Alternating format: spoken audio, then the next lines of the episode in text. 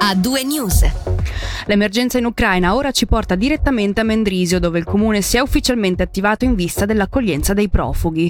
Oltre ad aver donato 10.000 franchi alla catena della solidarietà e ad essere in contatto con le autorità cantonali, il municipio oggi ha comunicato importanti riferimenti e contatti per coordinare al meglio il moto solidale manifestato dalla cittadinanza, anche tra chi, è, tra chi ha intenzione di mettere a disposizione di chi scappa dalla guerra un alloggio privato. Sentiamo l'intervista di Angelo Chiello al sindaco di Mendrisio Samuele Cavadini. Allora, noi ci siamo attivati creando innanzitutto un gruppo eh, dedicato che possa gestire anche un po' la situazione rispettivamente alle richieste che pervengono all'amministrazione comunale o le offerte che arrivano anche dai privati cittadini. Nel concreto, per uh, quanto vi riguarda, si parla di Casa il Mulino ad Airolo, però ci si muove sul pubblico, sul privato e appunto il municipio fa proprio da, da punto di contatto con la popolazione che possibilità c'è. Sì, ma allora noi abbiamo segnalato quelle che possono essere le nostre strutture da mettere a disposizione. Casa al Mulino ne è un esempio, adesso bisogna capire in che modo, in che forma, eh, rispettivamente stiamo censendo tutte quelle strutture che potrebbero essere messe a disposizione, però è chiaro che l'evoluzione della situazione è direi eh, quotidiana, tant'è che abbiamo creato una pagina sul, in internet dedicata, con una mail anche dedicata, ci sarà una pagina appunto dedicata proprio sul sito del comune, quindi appena entrando la si vedrà e poi è semplicemente ucraina.mendrisio.ch e lì ci si può annunciare. Stiamo assistendo a, ad un moto di, di grande solidarietà, di grande cuore da parte della popolazione ticinese. Ecco, ma qual è la, la difficoltà pratica, eh, concreta in eh, questo momento per eh, magari proprio coordinarsi e capire come muoversi? Sicuramente è un aspetto positivo, quindi il, questa, questa, energia positiva, anche la, la, grande solidarietà che il Ticino sta dimostrando è, è, una buona energia, però poi bisogna diciamo così incanalarla nella maniera giusta e organizzarla, anche perché poi un conto è accogliere magari per qualche mese eh, delle famiglie, ma poi potrebbe diventare una cosa più stazionaria e quindi anche l'accoglienza deve essere organizzata nella maniera giusta i comuni saranno poi confrontati anche per esempio col tema della scolarizzazione, di lingua, di interpretazione di integrazione, di anche dare degli alloggi che possano insomma, ospitare eh, una famiglia eh, e più persone su, sul lungo periodo. Quindi insomma queste cose qui devono essere ben coordinate e, e, e pianificate con, con, la giusta eh, procedura. Dico spesso ai cittadini che mi segnalano, non so, degli appartamenti o una buona volontà di fare qualcosa, di rivolgersi a noi perché almeno noi possiamo eh, essere un po' più chiaro su come come quell'aiuto lì può essere utilizzato e, eh, e gestito. Anche la, l'accoglienza ha um, come dire, un'organizzazione necessaria, il buon cuore spesso eh, non basta, bisogna anche tenere conto di altri aspetti.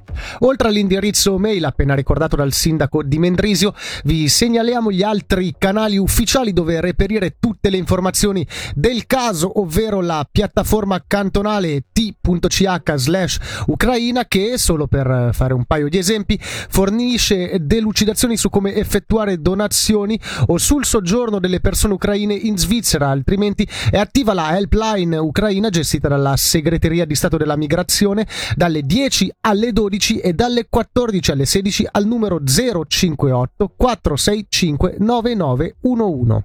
Intanto anche Massagno ha annunciato la propria disponibilità ad accogliere le persone in fuga dalle zone di conflitto. Dopo la sede di scuola montana Roseto ad Airolo, il municipio di Massagno Massagno mette a disposizione dei profughi ucraini anche Casa Chiattone. Dal canto suo la città di Lugano comunica che, vista l'entrata in vigore dello Statuto di protezione per i profughi ucraina, i, eh, i mm, checkpoint, il checkpoint sarà chiuso anziché trasferito dal padiglione Conza in altra sede. I profughi in arrivo nel nostro cantone sono pertanto invitati a registrarsi al Centro Federale di Asilo di Chiasso. La città intanto continua a raccogliere le registrazioni delle disponibilità di alloggio sul territorio da parte di privati. A partire da domani sarà disponibile una helpline cantonale per rispondere alle domande della popolazione ticinese in merito al nuovo statuto di protezione S e più in generale ad aspetti relativi all'accoglienza delle persone in fuga dall'Ucraina. I collaboratori risponderanno alle domande della popolazione, specie per quanto riguarda le procedure di registrazione delle persone che giungeranno in Ticino a causa del conflitto in atto in Ucraina. L'hotline sarà raggiungibile al numero di telefono 0800 194 194 tutti i giorni dalle 9 alle 17. Ora di rotta su Cuba con gelosia, poi il resto dell'attualità regionale di A2 News. A2 News.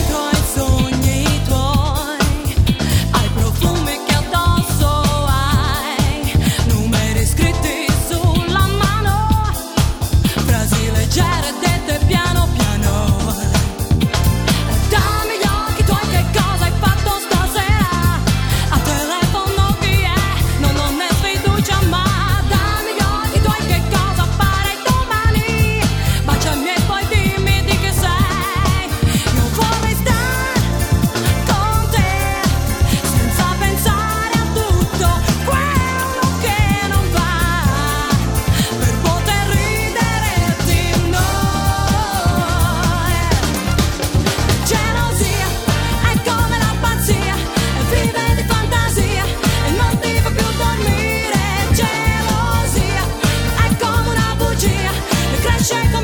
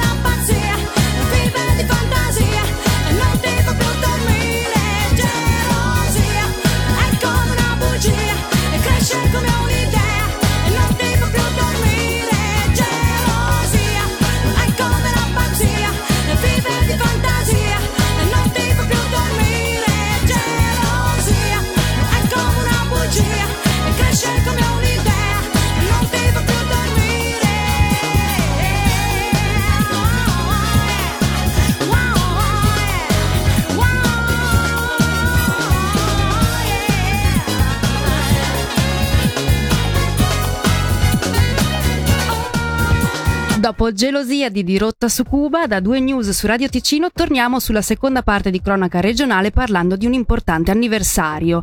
Ticino Turismo compie infatti 50 anni. Per celebrare il mezzo secolo d'esistenza sono tre le iniziative proposte dalla principale organizzazione di promozione turistica a livello cantonale che è stata creata nel 1972.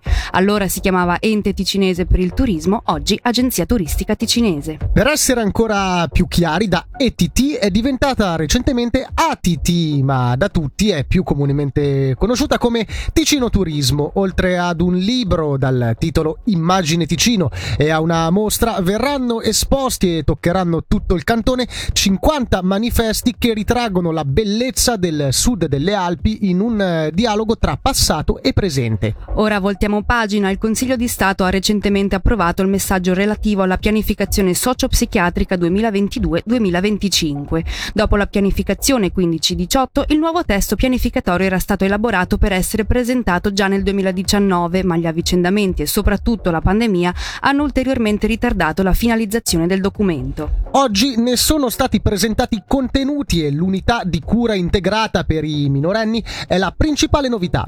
Rispetto alla pianificazione precedente, i costi sono cresciuti in maniera significativa per colmare i bisogni scoperti delle circa 10.000 persone che ricorrono ai servizi dell'organizzazione organizzazione socio-psichiatrica cantonale.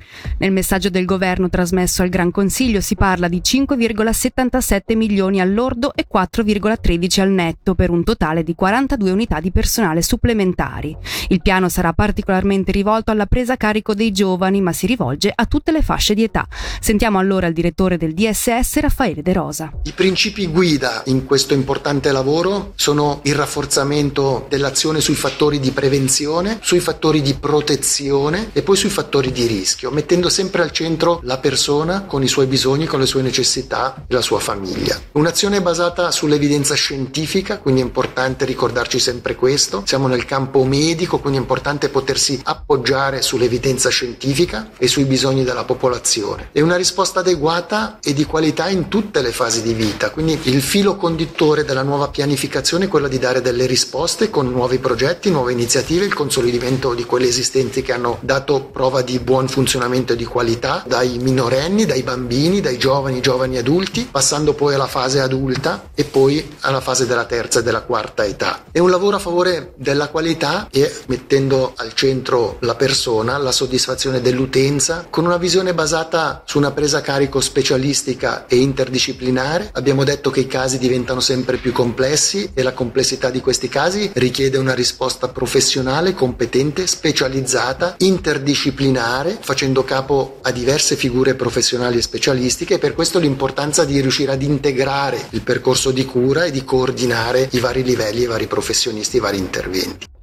Lasciamo Palazzo delle Orsoline ma rimaniamo a Bellinzona dove oggi sono state evacuate le scuole sud a causa del malfunzionamento di una stufa elettrica da cui fuoriusciva del fumo propagatosi nell'edificio. Nessuno dei 120 allievi, dagli insegnanti e degli addetti ai lavori che si trovavano nell'istituto, fa sapere il municipio tramite una nota, è rimasto ferito né ha riportato conseguenze. La polizia comunale e i pompieri di Bellinzona sono prontamente intervenuti sul posto insieme alla Croce Verde per mettere immediatamente in sicurezza i bambini bambini e il corpo docenti. Il municipio conferma che il protocollo per l'evacuazione dello stabile è stato applicato correttamente, spiegando che gli allievi sono stati trasferiti in parte a Palazzo Civico e in parte nei locali di Pro Juventute. Le scuole sud di Bellinzona oggi pomeriggio sono rimaste chiuse, ma è stato garantito l'accudimento per chi ne avesse avuto la necessità.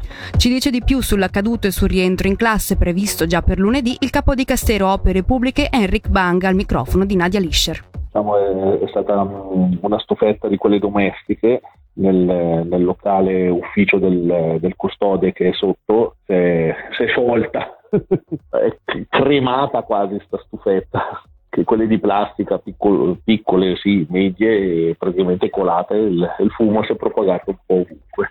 L'aiuto custode che, che, che, ha avuto tre colpi di tosse ma non è stato né ospedalizzato né niente. Non ci sono state ospedalizzazioni? No, no, no. Esatto, cioè, è giusto il, il, il, quando ha notato il fumo e si è avvicinato e ha avuto un attimino quel, quell'attimo di difficoltà, eh, però niente di grave. Era, io sono passato personalmente alla una e mezza, era già lì che lavorava. non ci sono neanche danni? Eh, no, praticamente i danni sono, sono la fuligine perché alla fine è impressionante come queste stufette piccole con la plastica che cola praticamente su, sui piani c'è in giro un po' questa fuligine, cioè fuligine un po' un attimino e diciamo adesso domani e dopo faremo le, le, la pulizia.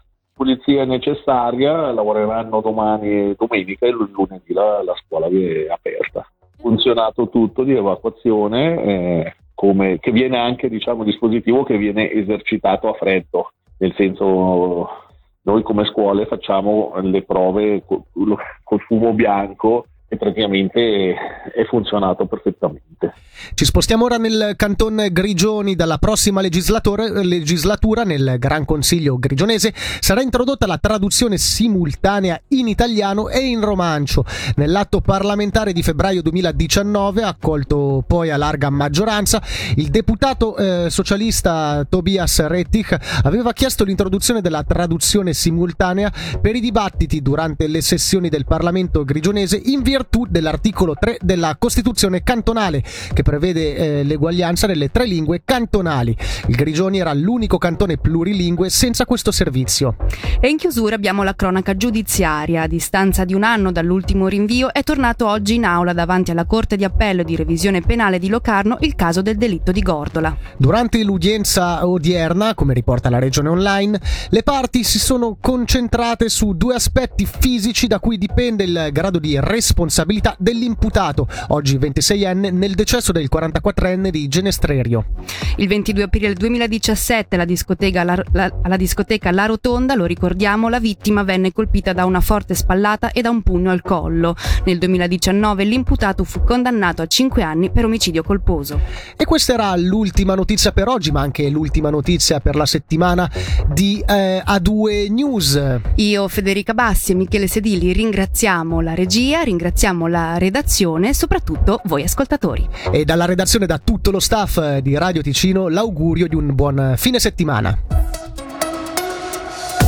Il suono dell'informazione. A2 News.